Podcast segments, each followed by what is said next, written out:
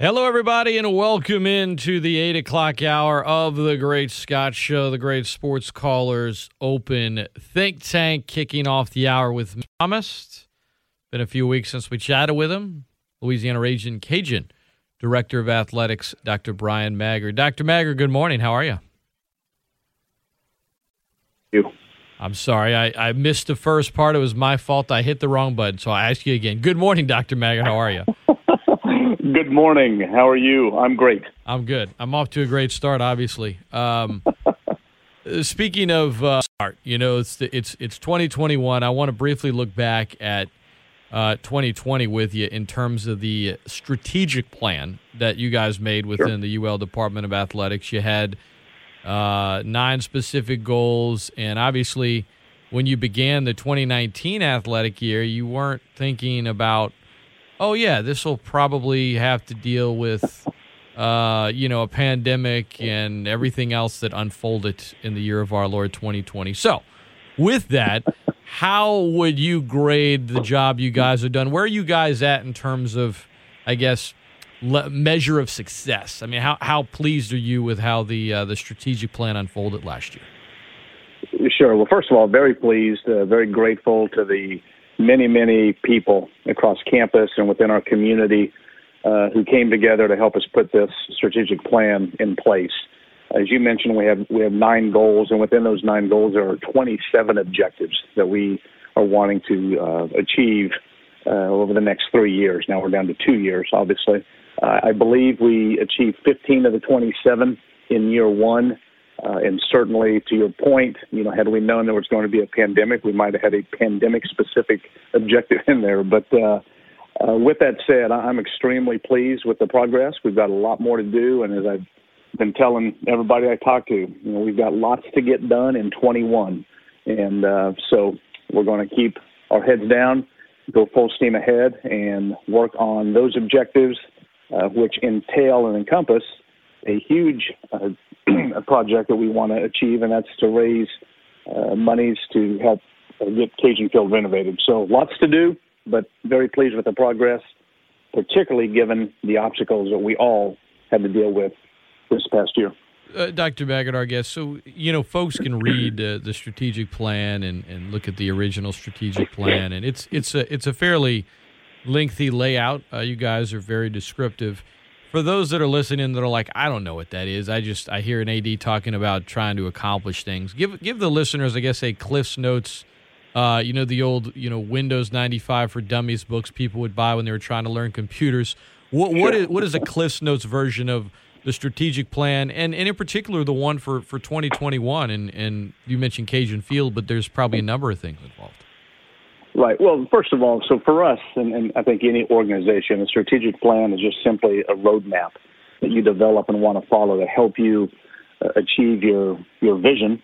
Uh, and our vision is ultimately to become a nationally prominent Division One athletics program that that, uh, that operates within a culture of excellence. And so we have three key areas. Um, one being uh, student welfare, the other being um, fiscal and, and financial management, and the third being culture.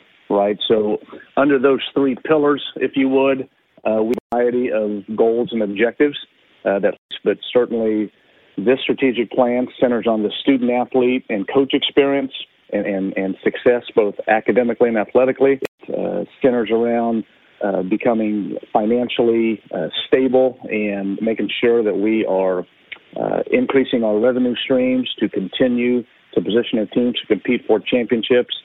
And then there's the culture component, which uh, really uh, impacts us both internally and externally. We want to make sure that not only are we maintaining a culture of excellence internally, but from the external side, making sure that we are engaging with, growing our fan base, and certainly uh, being transparent with them in everything that we do. ESPN 1420n.com, Dr. Bryan Maggard, our guest. Um, ideally, what would what would you love Cajun Field to look like? Well, I think certainly, you know, we would love to have a whole new um, facade on the west side that, that consists of a west tower that would encompass premium seating to include a suite level, uh, club space, loge boxes on the outside, uh, administrative offices within, um, a, a, uh, a student athlete dining facility, uh, some academic support space, uh, and then obviously uh, we'd like to see a, a brand new large scoreboard on the north end zone. Uh, and then, uh, you know, the, the bells and whistles, you know, new sound system, new lighting, a, a facelift, if you will, on the east side in terms of the existing structure that's over there uh, to get it more in line with the south end zone. And uh, I think if we do that, you know, we're going to truly enhance the experience of our patrons who come to Cajun Field. And to that point, you know, we've got to grow that. We've got to grow our attendance. You know, we need to be operating in the 25 to 30 thousand uh, person average um, this upcoming year, and then we want to grow that to ultimately get to the point where we're selling Cajun Field out on Saturdays. All right, Dr. Maggard, our guest, ESPN 1420 at Cajun Field. Your uh, the Ragin' Cajun football team wrapped up a, a, historic season, ranked 15th in the AP poll, 16th in the coaches poll, and it seems like each time you and I talk, we bring up Billy Napier, the job he's done, and the interest that ensues as a result. Um, I was I've had you on the show, I guess, while there was reported interest in the head coach. You had an opening in South Carolina, then in Auburn, then in Texas What's that like for you as the AD when, you know, uh, how, how involved are you in the process? Obviously, you have a, a plan in case he goes, but is it are you nervous to look at the phone or is it just part of the job and it's just a, a, a, business as usual? Like are those days like every other day in your job or do they feel a little different? Well i tell you i'm starting to get used to it. How's that? And they're starting to i am starting to they're starting to feel a little bit more normal but uh listen every time that occurs um, I, I stop and force myself to to reflect on uh, how that is a sign of the job that both coach and we are all doing. Right? Uh, you want people interested in your in your coaches. When that occurs, you know you're doing a good job. You know you're having success. Um, but yeah, you know it, it's it's just part of the business. And you know what I would tell you is it's so much better than the alternative, right? Uh, and so uh, yes, it's uh, it can get stressful at times, but uh, quite honestly, I think it's uh, it's just a, a good aspect of of the job in terms of measuring your success. So, I think in it, it's natural for fans to focus on uh, a head coach in a sport, any sport at their school that's having success. And you know, if a job opens up, they start to look or wonder or read things. You know, I guess I don't find that fans do the same thing with someone in, in your position. Um, have you ever been offered other jobs? Like, do you get interest from other schools, and, and does your agent take those phone calls? well, one, I don't have an agent. Uh, and, uh, that you don't you need know, one, right? You're say, used to those kind of discussions. That's right. To be real, right. Um, you know, I would just say this: that uh, I think the the successes that we're having and the things that we're achieving uh, here at the University of Louisiana uh, notice at the national level. And you know, with that said, um, you know, anything, any type of interest that I might receive uh, is truly a reflection of a collective effort of our campus leadership and our athletic department staff and coaches and student athletes. And so, um, you know, but I would say this: we're, we're getting recognized, uh, and it's not just from a job interest standpoint. You know, to your point, we're we're nationally ranked in all three polls um, in the sport of football. Uh, our Diamond Sports are coming out of the chute, uh, ranked preseason. Uh, men's basketball, I believe, is still in the mid-major top 25. We're just having good success all around, and people take notice. But that's again, that's part of how you become a nationally prominent Division One athletics program which is our vision right now. And so we're taking steps toward that. But uh, I would tell you, people are noticing, and that's a good thing. Yeah. Uh, I, yeah, I, they are. I noticed you didn't say no, but I'll just say this: if you need an agent coach, I mean, you got my number. I'll be happy to take any calls. gotcha. Um, you know, Will do. Thank you I'll, very much. So just go ahead and forward them to me. I'll handle it. ESPN1420 and Dr. Bryan Maggard, Louisiana Ragin' Cajun Director of Athletics, is uh, is our guest. All right, uh, you mentioned Cajun basketball. I know you know, um, the men coming off of a split um, the last couple of weekends, and they've got a series at the Cajun Dome this weekend against Arkansas State. And then the women, gosh, I mean, back-to-back weekends of postponed basketball. Yeah. Uh, what, what's what's the communication process like between you and um, and the, the the Sun Belt when it comes to rescheduling things because Gary Brodhead, you know, he I asked him, I said, was the conference supportive of the uh, rescheduling of games? Right, you're playing one, not two, and he did mm-hmm. say the ads kind of all work together. So how, when he says that, I guess what. How involved are you? Is it just a call from the, the commissioner? Is it you, Gary, talking to Keith? How? What's the process like? Well, going back to the start of the pandemic, and ever since then, back in March, the athletics directors, along with the commissioner, uh, we jump on a Zoom call twice a week on Tuesdays and Fridays, and we just talk through anything and everything that's pertinent, you know, at, at the at the time. So obviously, our focus uh, continues to be on the winter sport of basketball, but we're also now, you know, talking more and more about the diamond sports and all the spring sports and protocols and testing requirements, et cetera, et cetera. But uh, so we're we're talking and meeting regularly on those topics. Uh, we do seek input, you know, from the coaches when it comes to something like rescheduling uh, games. We knew that basketball was going to be very clunky. We knew uh, that it's going to be challenging to get through the season. But uh, so far, so good. We're making it. We've had some missed games on the women's side. We're going to get those made up. Uh, and certainly, to your point, you know, the the ads uh, and the conference office collectively sought input from our men's and women's coaches on that uh, on the on the rescheduling piece, and we landed it for sure making up one game. But if both coaches agree and want to play two, they can certainly do that. But you start to get into kind of the the the health and well being of the student athletes is the way our current schedule is. You could be looking at playing six games in nine days um, you know, if you were to try to make up both missed games, and so that can get a little bit challenging. So, I feel very good about where we're at, but uh, I think the initial question, Scott, is, yeah, we're very involved.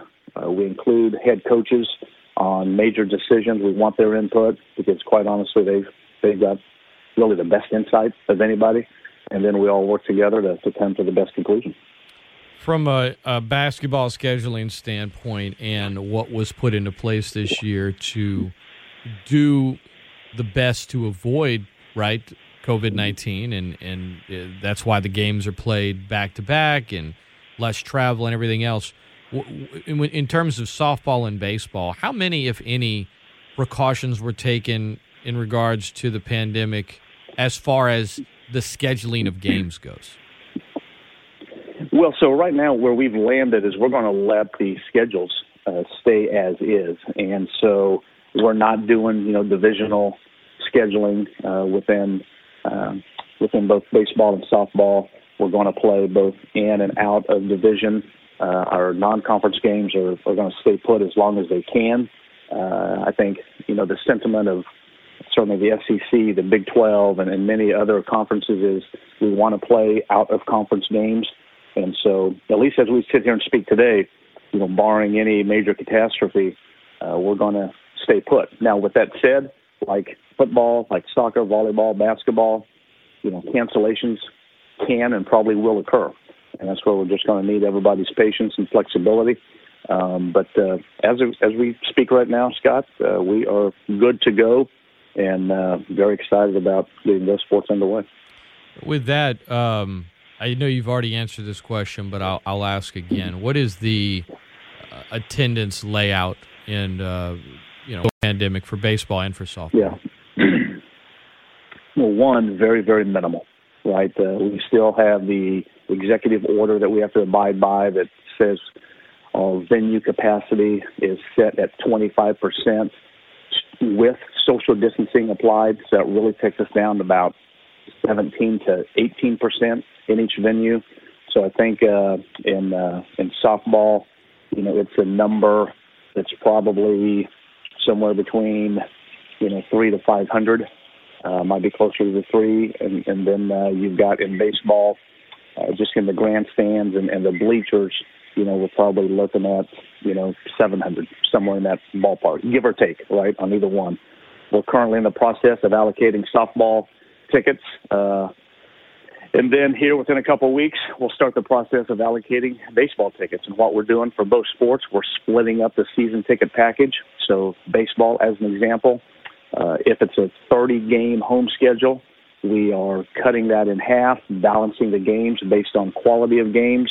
and there'll be a red season ticket package with 15 games, and there'll be a, a vermilion, uh, excuse me, a vermilion and a white season ticket package with 15 games. So, what people will get is an opportunity to buy up to four tickets based on their investor rank, uh, and um, and we'll go from there in each sport. But uh, it's going to be extremely tight. We're also looking at ways to try to broadcast and produce as many of each softball and baseball home game as we can, so people who don't get the opportunity to to buy a season ticket uh, can watch some of the games at home. And so we're doing everything we can to to abide, you know, by the executive orders. We understand the importance and passion of baseball and softball at the University of Louisiana, so we're going to do everything we can to to provide as much access as possible.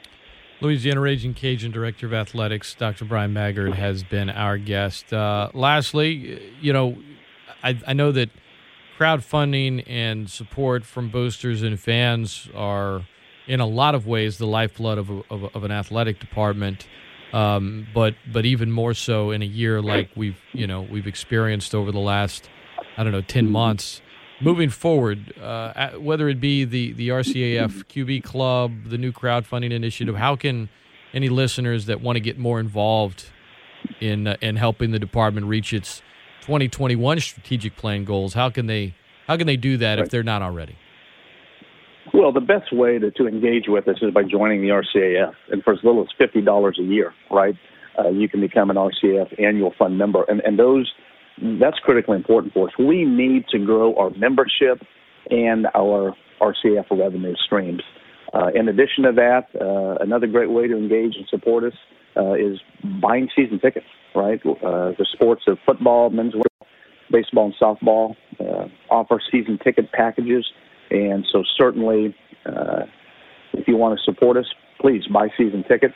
and then, lastly, if, if that's not something you can do, at least you know attend our games. You know, buy single game tickets, get engaged with us. We have a number of golf uh, uh, tournaments throughout the year uh, that support various sport programs. You can you can play in those. But the single easiest way, you know, to, to support us is by joining the RCAF. Again, for as little as 50, go to our website, ragingcajuns.com. Go to the RCAF tab. It's extremely easy. It's you know the the website's been modified to make it super simple to, you know, just a handful of clicks, type in some of your information, put in a credit card number, and for as little as four dollars and seventeen cents a month, you can support the the nationally ranked Ragin' Cajuns athletics department. Dr. Maggard, I, I'm getting a call right now as your agent. Um, I won't I won't give away the area code on the air, but uh, but I'll go ahead and take that call and and, uh, and let you know how things are going on that end. We'll negotiate a good one. Dr. Maggard has been. I think it might be Tijo. So I'm just saying. Um, He's probably saying, "Get him off the air." Yeah, yeah, exactly. No, and he, and, and, and and you know, DJ's known me since I was really young. So um, you know, he's he, he's probably been in war with me more than once. Put it that way. Um, and for those that don't know, that would be President Savoie. Uh, Dr. Bryan Maggard has been our guest, Director of Athletics for Louisiana's Ragin' Cajuns. Always appreciate you taking the time, Dr. Maggard. I know we'll be talking to you again soon. And um, you know, I, am just remembering one more thing I wanted to ask you, and it's not UL mm-hmm. related. You you you grew up. You were born in Kansas, correct? Correct. And you spent a lot of time at Missouri. So, are you a Chiefs fan?